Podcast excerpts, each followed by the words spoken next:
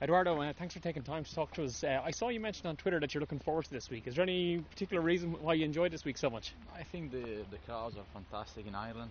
It's always great for us. There's always a lot of people and they're very knowledgeable, so I think it's always a great week to come and play.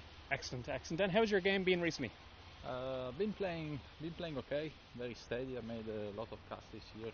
Yeah. Nothing spectacular yet, but you know, coming after 2 years with injuries and all sort of problems, it's you know, I feel like I needed some time to get the rust off, and it's definitely getting better. And you know, I'm looking forward to the next 3-4 weeks, and you know, hopefully have some good showings.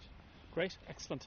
I see you've tweeted a good bit about Mark Brodie's book. I actually read it myself, and I thought it was absolutely fascinating because it gives a bit more of a picture about the, you know, the importance of long game as opposed to short game. Yeah, absolutely. I think in the past, I think people were thinking that, you know, professional golfers are so much better at the short game, but I think that doesn't tell the whole picture. I think you know, best players in the world, they have great long games, and then some of them, they got great short games as well. Yeah. But, you know, I think Mark has been very good at trying to show that to many people, and you know, now I think the truth is out there. It's just whether you believe in it or you're just telling yourself stories.